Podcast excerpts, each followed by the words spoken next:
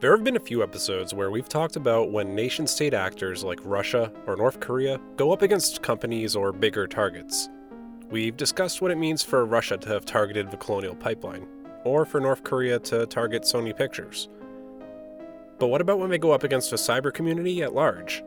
When there's no specific target, but the web is wide and they're hopeful that they'll catch something.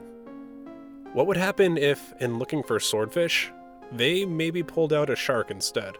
This week, we're going to talk about what happened when one man was targeted by a North Korean phishing attempt.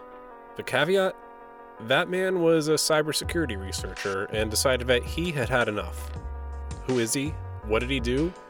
Well, we'll get to that, but for now, I'm John Cordes, and I'd like to invite you this week to join me while I tell you what the shell happened to piss this guy off and how he took his revenge. Before we get into his attack, I need to contextualize a couple things about North Korea's internet structure and some of their phishing strategies that led to this. It's going to be a little bit of a North Korean network history class for a bit, so bear with me. When you think about the internet, where does your mind go? For some of you, it might be to social media sites, news outlets, or streaming services. Maybe it's a way for you to get your app online and interact through that. Most of my listeners live in a pretty lucky time and place if you're listening to my show. The internet, while somewhat regulated, is still relatively free range. If your activities aren't illegal, then odds are you'll have no qualms about being able to host a platform to promote what you love. At the highest level, our internet providers open the door to the internet at large, and on the other side of that door is an ever evolving tree of branching roads to different possibilities. We have services and tools on the back end that you've likely never seen or interacted with before that allow you to navigate those roads and that host the destinations at the end of a path. They'll route the traffic from your phone or your computer all the way to the end where you might be trying to find a Reddit server or a YouTube page, each of which has been assigned its own public facing IP address. There are only a finite number of those public IP addresses available because of how we structure them, and I won't go into too much of the specifics beyond that, but that's to say that with the current standard, we are allotted about 4,294,967,296 of those addresses. And those addresses are bought and allocated to avoid having issues where multiple people try to use the same ones. And each of these website providers that you use on a day to day basis has already bought in at least one of these addresses, likely a whole block of them. It's because we have all these different possibilities for hosting and the freedom to choose that we're able to have as much on the internet as we do right now. But what if that was locked down and owned entirely by the government? Well, in North Korea, instead of Comcast or Warner, they have Star Joint Venture Co., which is a joint company in part owned by the North Korean government. And through that, they own about 1,024 public IP addresses. It's not a lot, and by contrast, the United States has over 1.5 billion of those addresses. While it's estimated that there might be more addresses, the estimated number of actual internet users is no more than a few thousand people for North Korea. That's based on the fact that outside computers are illegal, and the Morning Panda company that produces North Korean computers makes no more than a couple thousand per year. To put it bluntly, unless you're in a core privileged elite or working as a part of a government or state media, it doesn't seem very likely that the internet is something you're accustomed if you're a North Korean individual. The whole connection for a North Korean internet is based on one line that runs from Pyongyang, the country's capital, through the mountains and into China. That single line infrastructure means that connections are likely slow, but also that since they control the gateway in, they'll be able to control what people inside and outside see of their own networks. That's in part why it was so easy for them to block Facebook, YouTube, Twitter, and other sites they deem to be capable of spreading, quote, misinformation to their citizens. And with regard to that configuration of their internet, back in 2016, North Korea made a bit of a big mistake with some of their name servers. Name servers are essentially the maps to the roads that we were talking about earlier. A name server says, Oh, you're looking for youtube.com? Take the path to this address, and it points you on the way. Well, Sometimes an attacker will attempt what's called a DNS zone transfer. It's designed to make replication of the information stored on those maps easy to copy for redundancy. But sometimes it's not configured correctly, and the public can sneak in and perform one of those actions to get a bit of a glimpse at all the possible sites and destinations that there are. From the outside, it was found that only about 30 North Korean websites were accessible to the world at large. Here are a couple of them, and I should emphasize that you can go and visit these right now if you want. There's nothing illegal or blocking you, but do it at your own risk. There's Air Koryo, which is a flight ticket sales, cooks.org.kp, which is a culinary resource site, kcna.kp, which is a North Korean news website. KORfilm.com.kp is a website for the Pyongyang International Film Festival, interestingly enough. And the last one I'll mention is ryongnamsan.edu.kp, which is the website for Kim Il sung University, one of our colleges. It's very likely that this is a careful presentation designed to give us a curated glimpse at a slice of life in North Korea but it's still eerie when you think about just how few websites of theirs we can actually see. Now, there is also an internal network that we can't see on the other side of their routers that likely has a more widespread scope than what we see right now. But that's only accessible if you're on the North Korean network already, so we don't have as close a glimpse into that as we do on the outside. The reason I wanted to contextualize how small the North Korean internet is for this is so that you understand exactly what I mean when I say, quote, the North Korean internet was brought offline. In my research, there are likely three instances when one might see an article titled The North Korean Internet Has Gone Offline. The first is a manual shutdown of the routers that control the traffic in and out. Routers aren't just for your house, after all businesses and countries all have routers that direct and control traffic in and out. So if Kim Jong un and the government over there ever decided that they didn't want us to see those websites, or more likely, that they didn't want their elite to see the outside world, well, it would be pretty easy to give the order to sequester themselves off from the internet at large. The second is a hardware glitch. There are a great many companies that don't do business with North Korea. That includes tech companies and networking companies as well. That means that they need to rely on what might not be optimal tools to manage their equipment, and that may, in fact, be prone to failure. It's something that happens everywhere, but with limited resources, the downtime might be a bit more substantial in a case like this, if something failed extensively. And the last one would be a cyber attack. It's technically possible to launch either a denial of service, infrastructure based vulnerability, or a myriad other cyber attacks at the North Korean infrastructure and have some level of impact.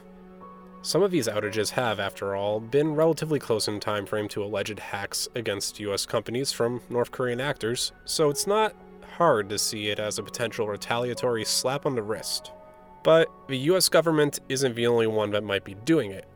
After all, there are many, many hacking groups and even individuals that might want to target them.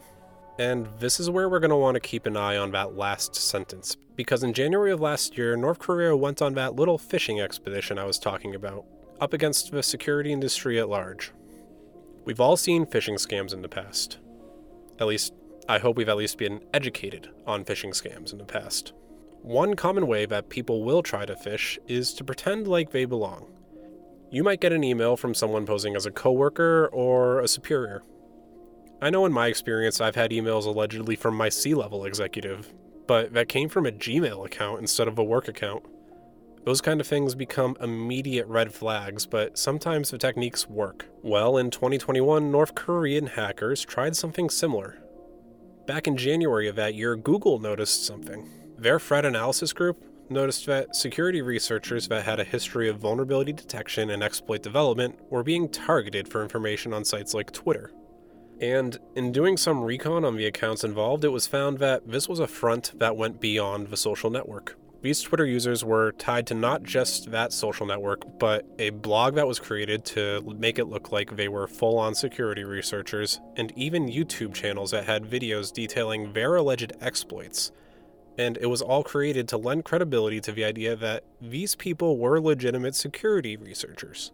That meant that when the time came and they reached out to you, it would seem like they were members of a community and, at the very least, were worth communicating with.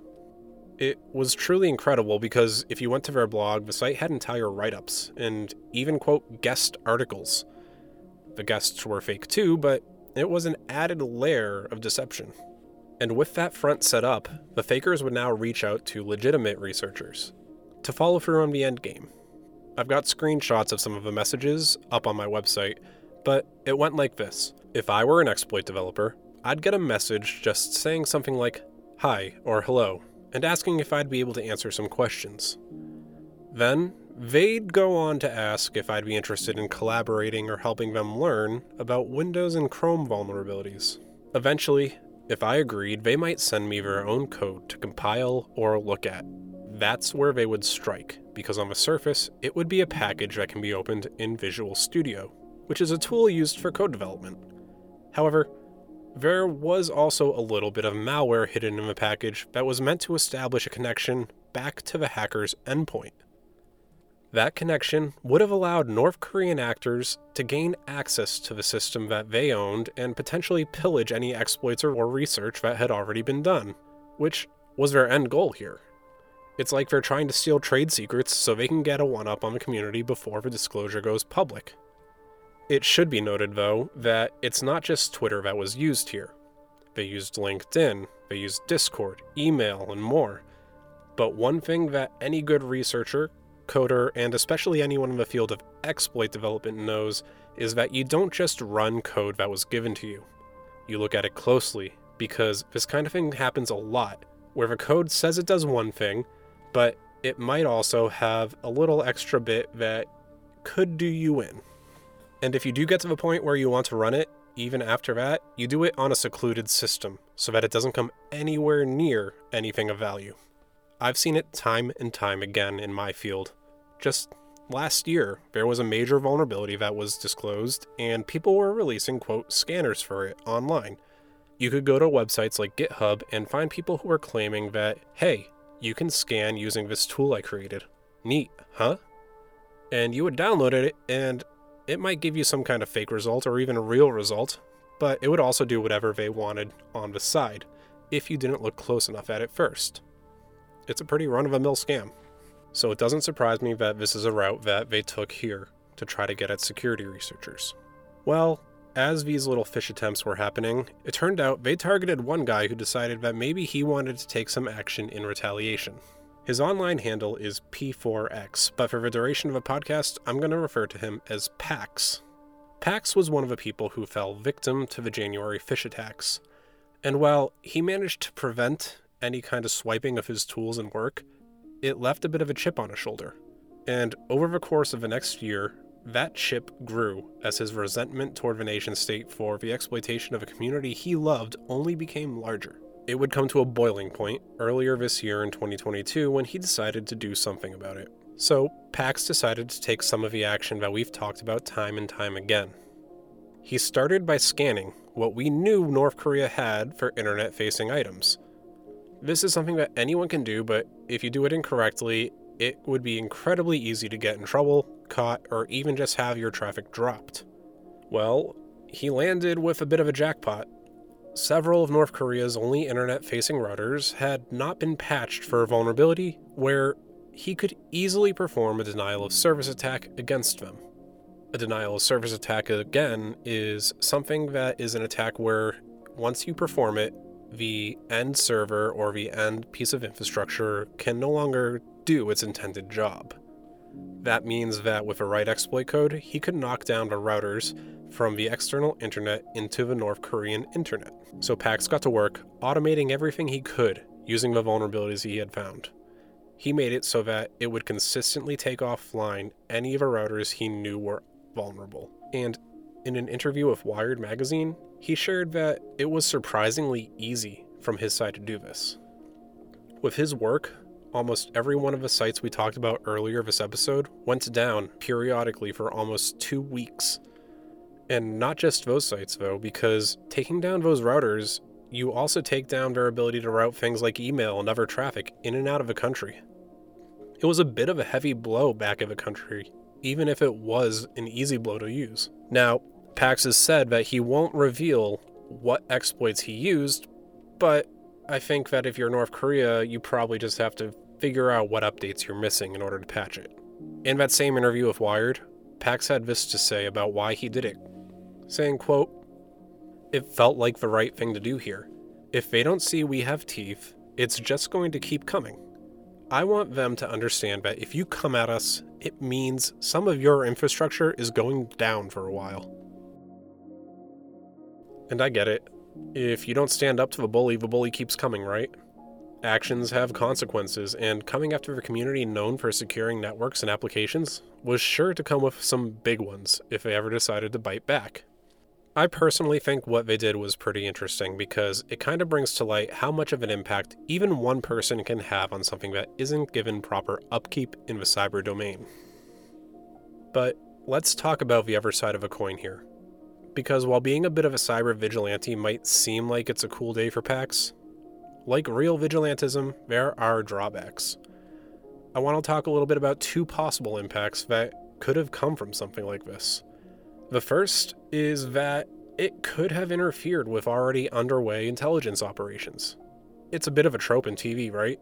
The cops bust a drug ring, and suddenly one of the guys reveals he's an undercover, and you just ruined a two year operation. I'll give it that's an incredibly simplistic approach here, but it's still possible that cyber vigilantism like this could do something like that. Imagine if there was data exfiltration that intelligence agencies were relying on during that time frame and now it came to a halt. Information that they were actively trying to pull out of a country for live operations could have been damaged. It could have real impact if something like that was interrupted. Moreover, what if intelligence agencies were keeping those vulnerabilities in their back pocket to use as well? A bit less likely here because these were not unknown vulnerabilities. It's not like they were zero days but it's still something that could have tipped off North Korea into their lagging infrastructure and triggered change that would impact the big free letter agency's abilities to get in. The other major possibility is diplomatic repercussions. And this is something that I find myself thinking about a lot these days.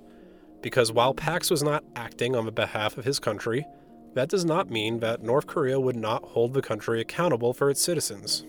It's not like we have the most stable relationship with North Korea as is, and giving more ammunition to destabilize it is a bit of a risky game.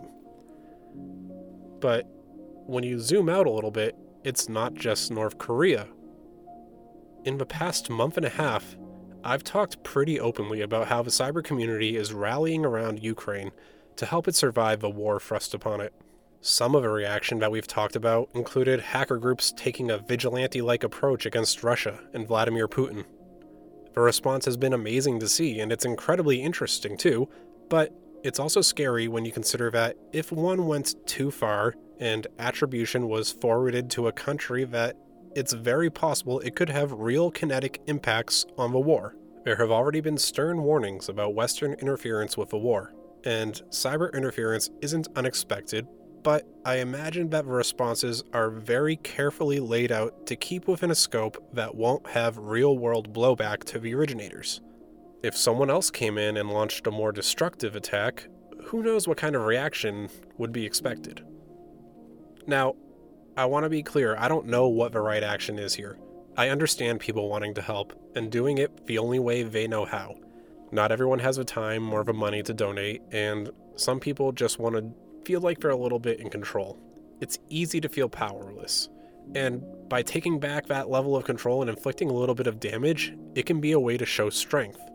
But I also know that we have an incredibly deep and intelligence suite of agencies and cyber warfare units that are almost certainly taking action as well.